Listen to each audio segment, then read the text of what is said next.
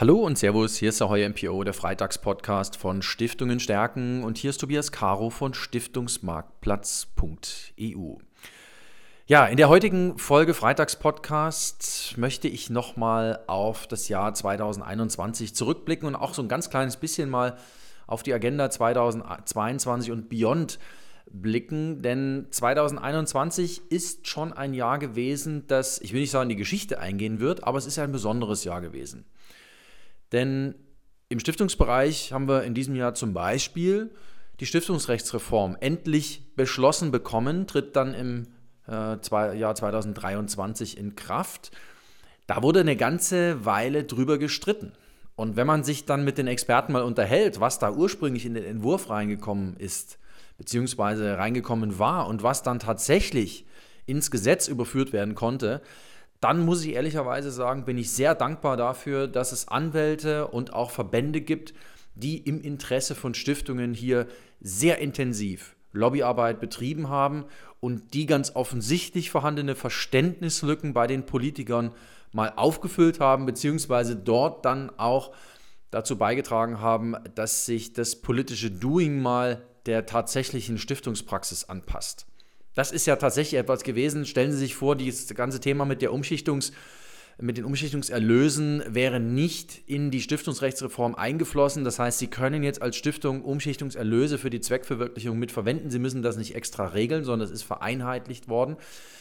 Das wäre der Wahnsinn gewesen, insbesondere vor dem Umfeld, vor dem Hintergrund, dass wir uns in einem Niedrigzinsumfeld befinden, dass uns dieser Nullzins noch eine Weile begleiten wird. Denn sind wir doch mal ehrlich, wer kann sich denn höhere Zinsen leisten? Die Unternehmen vielleicht schon an der einen oder anderen Stelle, aber kann sich der Staat höhere Zinsen leisten?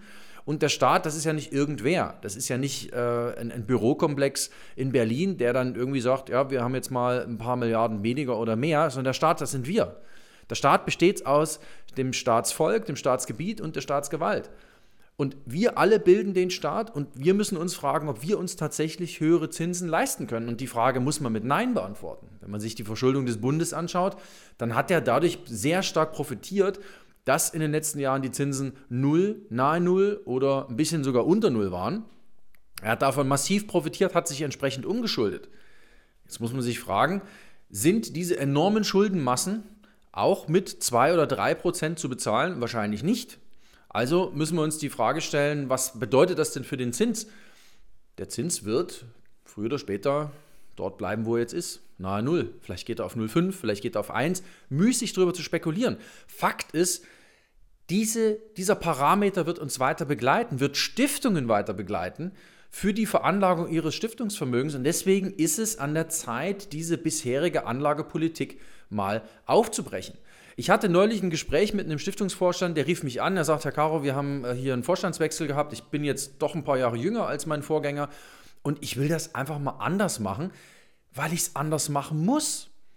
Ich muss eine Anlagerichtlinie für mich aufschreiben. Ich muss dort drin mal ein paar Sachen regeln, in was ich anlege. Ich muss es an Fondsanbieter delegieren. Ich muss es also weiterreichen können, ähm, weil dort das Know-how vorhanden ist. Ich bin kein Vermögensmann, sagt er.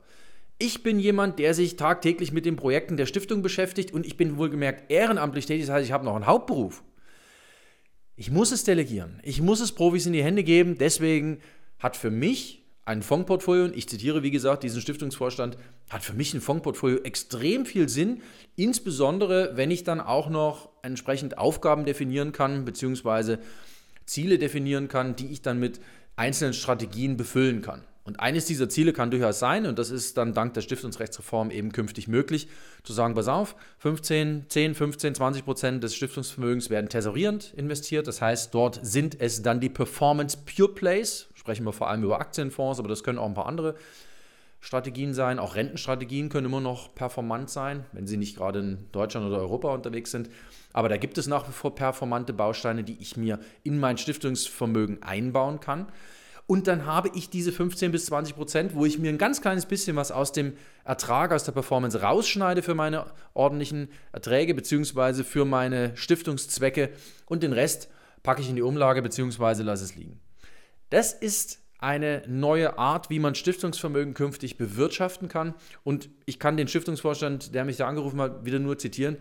Der sagte, wissen Sie, ich habe doch eigentlich gar keine andere Wahl, als es so zu machen. Wie soll ich denn sonst der Aufgabe Herr werden, dass ich auf der Ausgabenseite halt einfach auch eine gewisse Inflation verspüre? Das ist ja der Trick an der Geschichte oder das ist ja, das sind ja diese tricky Times, von denen wir sprechen. Es ist ja nicht so, dass die Ausgabenseite eine gegebene Größe ist, sondern wenn wir von Preissteigerungen sprechen, und die haben wir, glaube ich, aller Orten, dann müssen wir auch davon sprechen, dass auf der Ausgabenseite einer Stiftung sich was tut. Und wenn die Einnahmenseite damit nicht korrespondiert, ja, wie sollen Sie als Stiftung dann Ihre Liquiditätsplanung richtig angehen? Und wie sollen Sie es professionell machen? Wie sollen Sie es so angehen, dass die Aufsicht sagt, okay, alles in Ordnung? Ja? Das ist eine Frage und das ist ein Punkt und ich glaube, da hat sich mit der Stiftungsrechtsreform tatsächlich das zeitgemäße Element durchgesetzt. Also hier hat man sich der Realität gestellt. Deswegen ist für mich die Stiftungsrechtsreform mit allem, was dazugehört, Business Judgment Rule, ein Gamechanger für die Verwaltung von Stiftungsvermögen. Es macht sie einfach sehr viel eher, ähm, äh, versetzt sie in die Lage, dass sie einfach zeitgemäß das Stiftungsvermögen veranlagen können. Sie werden befähigt, Stiftungsvermögen zeitgemäß zu veranlagen. Und das halte ich für extrem wichtig. Das ist ein ganz wichtiger Schritt in die richtige Richtung. Genauso wie wir im Jahr 2021 ganz viele Stiftungen gesehen haben, die ihre Stiftungswebsite neu gemacht haben. Und jetzt wechsle ich einfach mal den Themenkomplex. Ich gehe mal rüber in die digitale Welt. Wenn wir auf der einen Seite über Vermögen sprechen, ähm, dann ist das sehr nett, dann ist das schön, das ist wichtig, das ist die Basis von allem. Was ich vorne nicht verdiene, kann ich hinten nicht ausgeben. Fakt ist aber auch, dass Stiftungen natürlich mit diesen Möglichkeiten, die ihnen die Einnahmeseite gibt, auf der Ausgabenseite auch was machen müssen, beziehungsweise auch in der Struktur ihrer Stiftung was machen müssen. Und was wir dieses Jahr gesehen haben, war ganz klar der, der, der Schwung hin, dass immer mehr Stiftungen gesagt haben, wir machen unsere Stiftungswebsite neu, was ich super cool finde, was ich aber nicht nur super cool finde, sondern was ich auch super wichtig finde. Denn wir leben in einer sehr kommunikativen Zeit. Wir leben in einer Plattformökonomie. Und wenn ich als Stiftung meinen Platz dort finden will, dann brauche ich in irgendeiner Weise einen Hub. Und dieser Hub kann natürlich ein Social Media Account sein, aber in der Regel ist der Hub natürlich die eigene Stiftungswebsite. Was muss die Stiftungswebsite dann entsprechend sein? Natürlich nicht ein Sammelsurium von langweiligen Über uns Texten. Die gehören da auch rein, aber das wird, muss, kann eine Stiftung gerne mal ein bisschen frischer machen. Das kann gerne mit einem Podcast sein. Das kann gerne auch mal ein Video sein, wo der Vorstand durchs Büro läuft und einfach mal die Leute vorstellt. Warum nicht sowas mal machen und warum sind die nicht sowas als Standard in den Stiftungen etablieren? Weil Stiftungen werden von Menschen gemacht. Stiftungen werden von Menschen geleitet. Stiftungen werden von Menschen gelebt.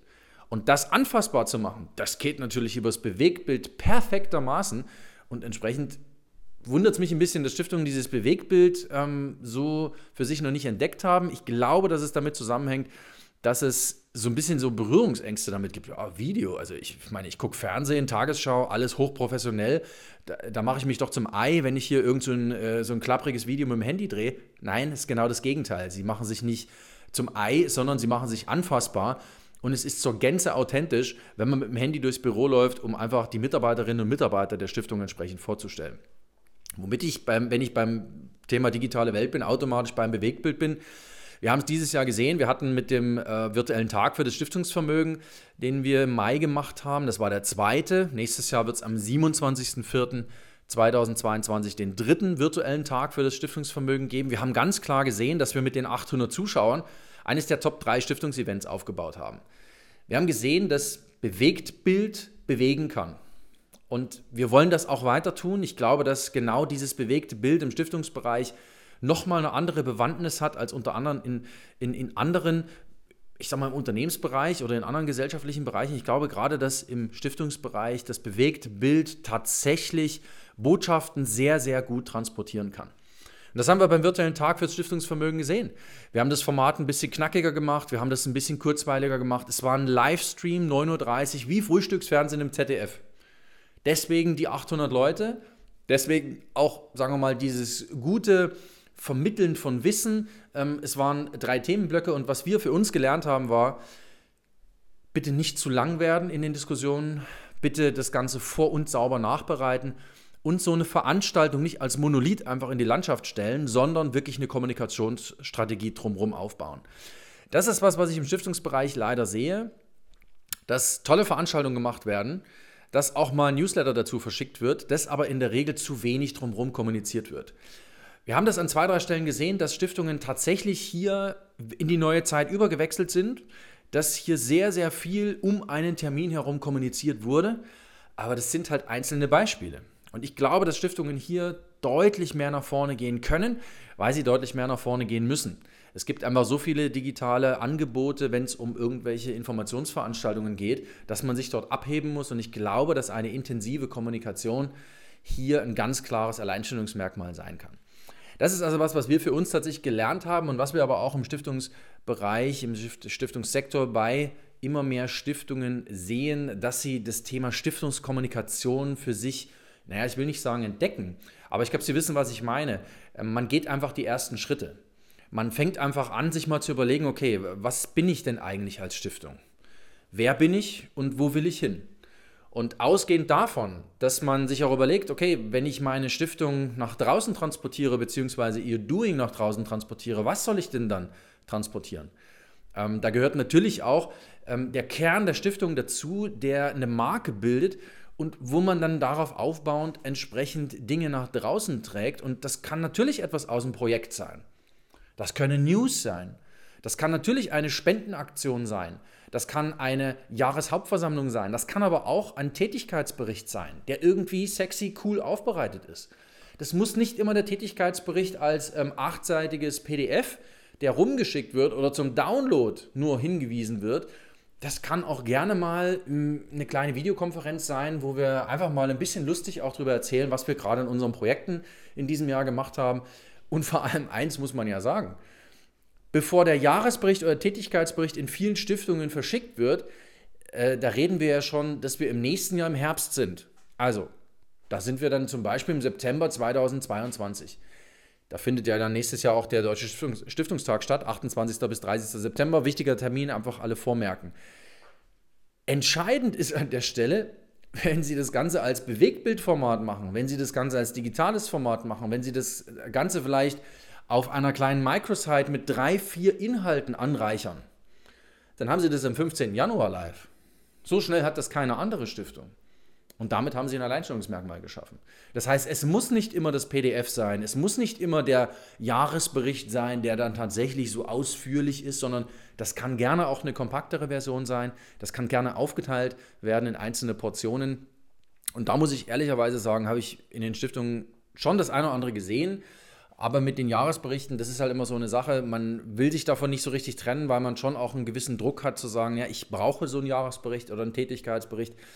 Aber so richtig was modern, schickes, schicken Sie mir gerne Anregungen. Wir schauen uns das gerne an und verbreiten das auch gerne mal, damit sich andere Stiftungen es anschauen können. Schicken Sie mir gerne Ihre Anregungen an t.caro.stiftungsmarktplatz.eu, wie Sie Ihren Jahresbericht aufsetzen, wie Sie Ihre äh, ihren Track Record aus dem Vorjahr an ihre Stakeholder transportieren. Ich lasse mich gerne eines Besseren belehren, aber ich habe zwei, drei richtig innovative Sachen gesehen, äh, in Form eines kleinen Booklets zum Beispiel, das dann äh, in ähm, Stiftungsmagazinen beigelegt wurde. Sowas zum Beispiel fand ich eine relativ schöne Idee, nur das kann ich halt nicht endlos machen.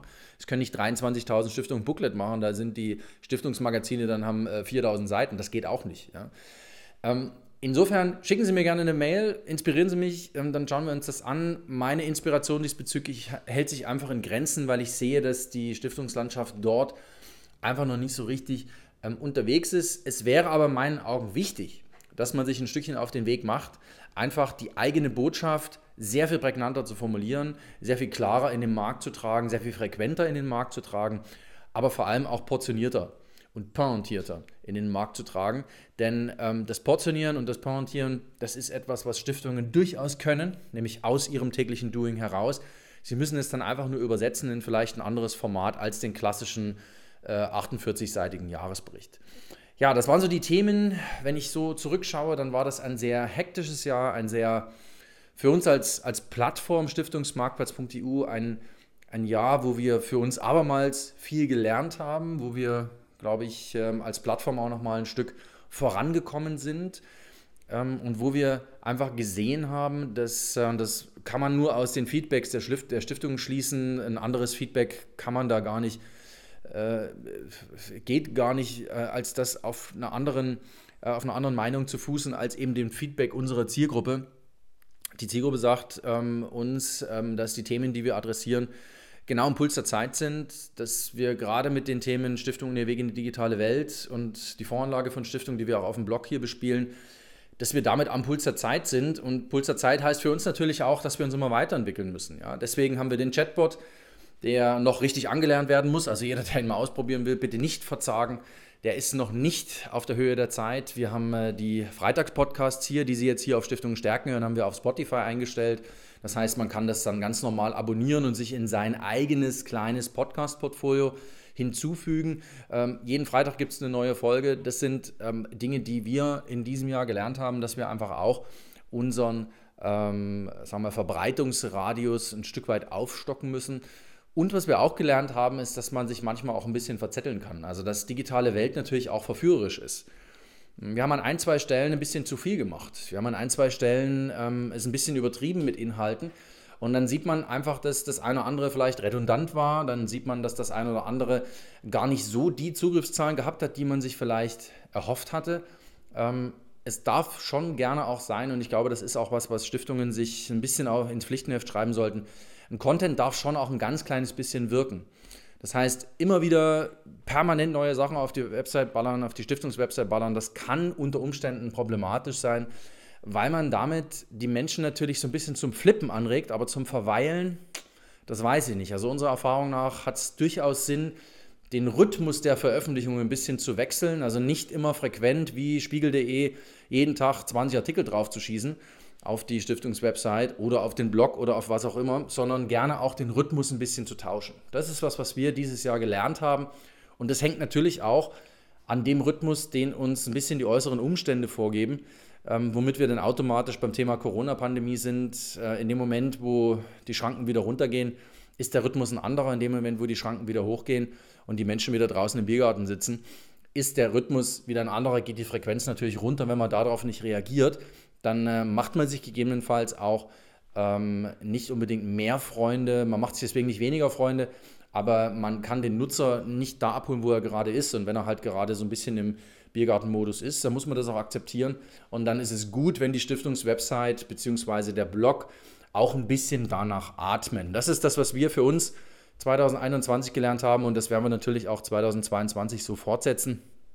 Für uns die wichtigsten Termine 2022 sind Natürlich das, äh, die, die, die, die Updates auf äh, fondsfibel.de, unserer Fondsanlageplattform für Sie, für Sie, liebe Stiftungen, äh, am 15. Januar und am 15. Juli. Dann natürlich ein ganz wichtiger Termin, 27. April 2022, der dritte virtuelle Tag fürs Stiftungsvermögen. Wieder ab 9.30 Uhr, wieder als Livestream und wieder in Farbe. Habe ich neulich eine E-Mail geschrieben und das, dazu stehe ich auch. Es ist Farbfernsehen, was wir machen. Ähm, wir werden noch ein Talkformat rund um die Voranlage von Stiftungen machen. Das heißt, Fondsfibel aktuell startet am 20. Februar und dann einmal im Quartal. Und natürlich haben wir auch wichtige Termine, der Digital Social Summit, äh, eine Veranstaltung, die wir einfach ganz toll finden, Ende März, 29. Ähm, 30. März, der Deutsche Stiftungstag, 28. 29. 30. September. Das sind für uns Pflichttermine, auf denen wir da sein werden, von denen wir berichten werden ähm, und auf denen wir Sie hoffentlich wieder alle sehen. Liebe Stiftungen, liebe Stiftungsentscheiderinnen und Entscheider, ich äh, wünsche Ihnen ein frohes Weihnachtsfest. Ich äh, wünsche Ihnen besinnliche Tage im Kreise Ihrer Lieben. Bleiben Sie uns gewogen, rutschen Sie gut rein, rutschen Sie beschwingt rein und bleiben Sie vor allem gesund. Ähm, Im neuen Jahr gibt es dann wieder neue Folgen hier auf Stiftungen stärken vom Freitagspodcast der HMPO. Ich wünsche Ihnen alles Gute.